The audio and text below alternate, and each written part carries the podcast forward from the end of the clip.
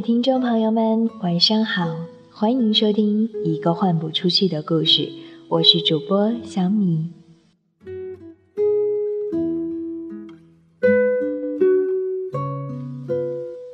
大概有一周的时间没有为大家分享金蔷薇了。在上期节目当中，我们恰好读到第二章磨牙时刻。在今天的这期节目，我将把这一章为大家分享完。希望守候在电台旁的你能够喜欢，也希望这一周的时间没有让你忘了我。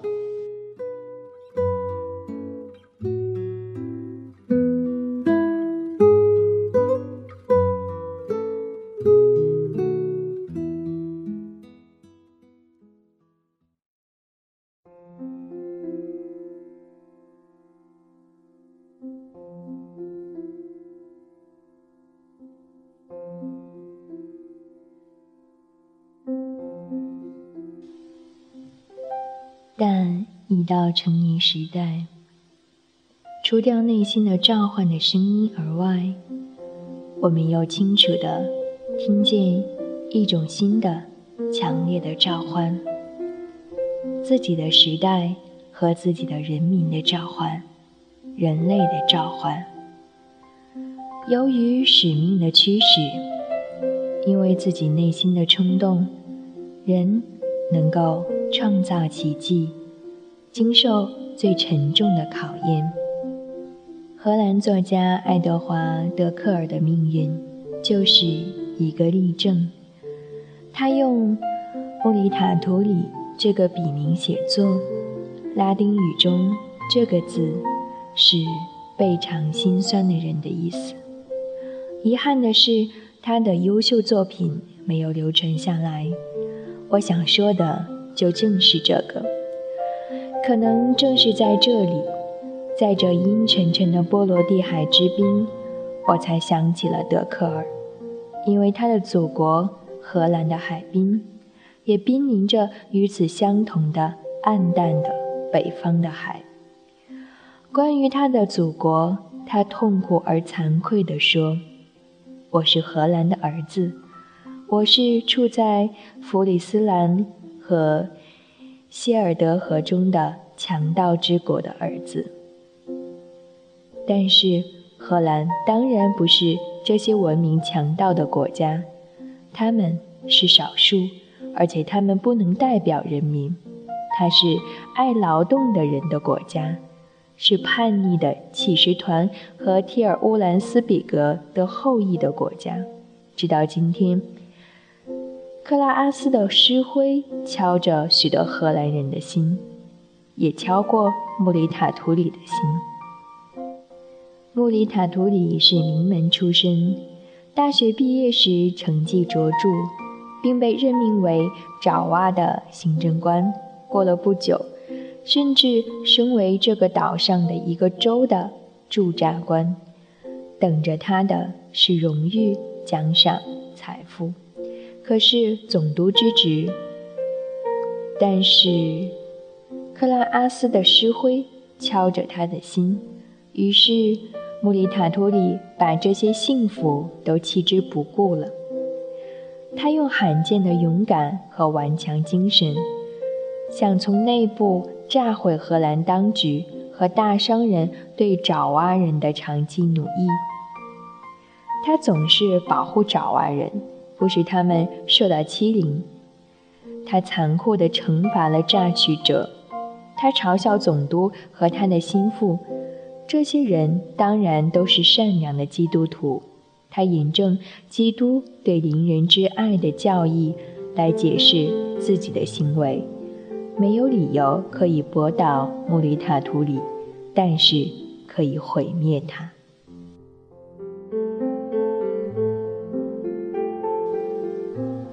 当爪哇人民起义的时候，穆里塔图里和起义的人站在一起，因为克拉阿斯的诗灰继续在敲击着他的心。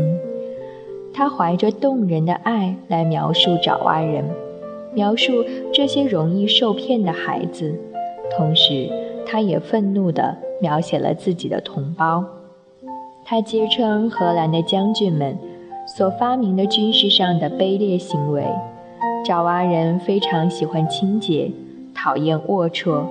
荷兰人把他们的这个特点也利用上了。他们命令兵士在冲锋的时候把粪便往爪哇人身上掷。迎着残酷的枪林弹雨，毫不畏惧的爪哇人受不了这种战争方式而退却了。穆里塔图里被免职送回欧洲去了。有好几年，他和荷兰国会力争公正地对待爪哇人。他到处宣讲这件事，他给大臣们和国王写请愿书，但都是徒然。他们勉强的、不耐烦地听着他的话。不久，人们说他是危险的怪物，甚至说他是疯子。他哪里也找不到工作。他全家都挨饿，在那个时候，他听从内心的声音，换句话说，就是顺从那久已活在他身上的，但直到那时还摸不清的使命。穆里塔图里开始写作了，他写了一本关于在爪哇的荷兰人的暴露性的长篇小说《马克思·哈维拉尔或咖啡贩子》。但这仅仅是初次尝试。在这部书中，他好像在探索那对他还不怎么样稳定的文学技巧的基础。可是，他的第二本著作情书却具有惊人的力量。这种力量是由于穆里塔图里绝对相信自己的正义性而产生的。这本书的个别章节写的，有的好像一个人看到骇人听闻的不公平的事情，抱住头所发出的凄厉叫喊；有的好像辛辣而机智的预言抨击文；有的好像对所爱的人抹上一层哀伤幽默色彩的温柔抚慰；有的好像想使自己天真的儿童时代的信念复活的最后尝试。上帝是不存在的，不然上帝应该是善良的。穆里塔图里写道：“到底什么时候才能停止对穷人的掠夺？”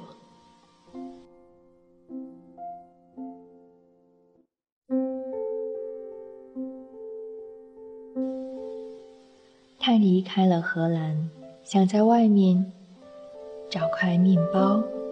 妻和孩子们留在阿姆斯特丹，因为他没有多余的钱把他们随身带去。他这个与高贵社会不相称、备受苦难、爱嘲笑的人，在欧洲各城市里漂泊，同时写东西，不断的写。他差不多没收到过妻子的信，因为他连买邮票的钱都没有。他无时无刻不在想念他和孩子，特别想念那长着一双蓝眼睛的小男孩。他怕这个男孩子会忘掉对人们信任的微笑。他恳求大人们不要引他过早的眼泪。穆里塔图里的书，谁也不愿意出版，但是毕竟有过这么一回事儿。荷兰一家大出版社同意收买他的手稿，但条件是他不许在别处出版。精疲力竭的穆里塔图里同意了。他回到祖国来了，他们甚至只给了他很少一点钱，但稿子并没有出版。他们买去手稿仅仅是为了解除这个人的武装。当这个火药桶。没落到他们手里之前，荷兰的商人和荷兰当局是不会安心的。穆里塔图里终于没等到看到正义便死去了。他还能够写出很多卓越的作品，写出那些所谓不用是墨水，而是用心的血写成的书。他尽其所能的斗争过，他牺牲了，但他征服了海。可能在独立的爪哇，在雅加达，不久就会给这位大公无私的殉难者立纪念碑。这就是把两个伟大的使命融合到一起的人的人生。在疯狂般忠实于自己的事业这一方面，穆里塔图里有他的同道，也是荷兰人，而且和他同时代，艺术家文森特·梵高。很难找到像梵高这样一生为了艺术而忘却自己的例子了。他向往在法国创立一所艺术家协会，一种特殊的公社。在这里，什么人都不能使他们离弃绘画。梵高在经历了重重的苦难，在吃马铃薯的人们和囚徒的散步两幅画里，已沦落到人类悲哀的绝底。他认为，艺术家的事业就是用全部力量，用所有才干对抗苦难。艺术家的事业是产生欢乐。他用他掌握的最具有力的手段——色彩，创造了欢乐。他在画布上改变了大地的面貌。他好像用一种神奇的水，把大地洗涤清净了。大地闪耀着那种明朗和浓艳的色彩，以致每一棵老树都变成了雕塑品。而每一片紫木须田，都变成了化为无数朴素花环的阳光。为了使我们能深刻地理解颜色的美，他以自己的意志使它们无穷的变换停住了。在这之后，难道能够说梵高对人冷漠无情吗？他把自己最好的东西，在这闪烁着各种色彩及其最精致的变幻的大地上生活的才能，献给了人类。他赤贫、高傲且远离实际。他与那些无家可归的人分享了最后的一块面包。从他自身的经验，他清楚地知道什么叫社会的不易。他蔑视那些廉价的成就，当然，他不是个战士。他的英雄主义表现在他疯狂般相信劳动的人们、农民和工人、诗人和学者的美好的未来。他没能够成为一个战士，但他想把自己的一份他赞颂大地的话献给。实际上已经献给了未来的宝库。从美的各种形式中，梵高只选择了一种颜色，色调无可非议的和谐。这一大地的特征，这些色调的无穷无尽的变化，那时时刻刻都在转换，但一年四季到处一样美丽的大地的颜色，这一切无时不使他目眩神迷。是时候了，应该恢复以公正的态度对待梵高，对待乌鲁别里、鲍里索夫、穆萨托夫、戈根以及其他许多艺术家了。一切能够丰富社会主义社会的人的内心世界的东西，一切能够提高他们的感情生活的东西，我们都需要。这个人所共知的真理，难道？还用证明吗？实际上，我们应该是一切时代和一切国家的艺术的占有者。我们应该把那些因为美不按照他们的意志存在而痛恨美的伪君子，从我们之中驱逐出去。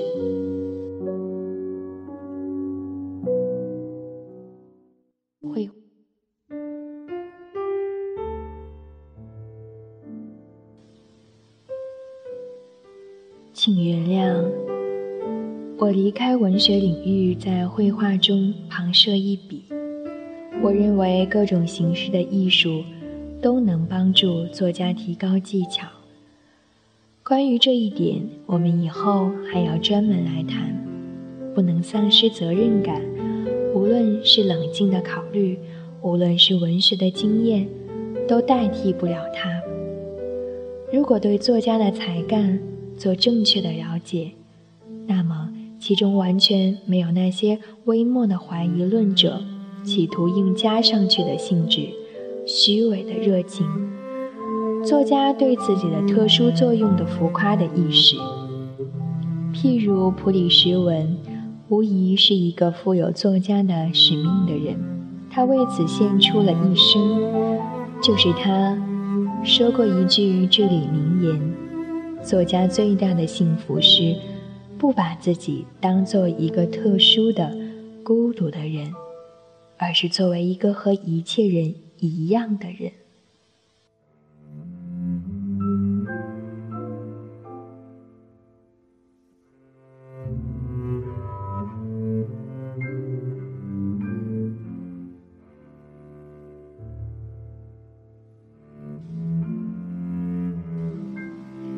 亲爱的听众朋友们，感谢收听《一个换不出去的故事》，我是主播小米。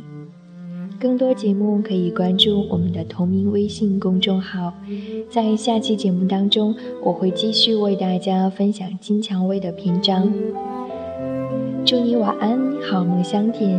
节目的最后，想为大家分享一首我最近非常喜欢的歌。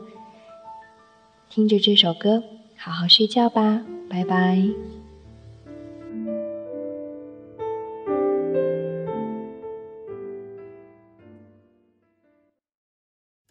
雨后有车驶来，驶过暮色苍白，旧铁皮往南开，恋人已不在，收听浓烟下的诗歌电台，不动情的。咳嗽，至少看起来归途也还可爱。琴弦少了姿态，再不见那夜里听歌的小孩。时光匆匆独白，将颠沛磨成卡带，已枯卷的情怀，它碎成年代。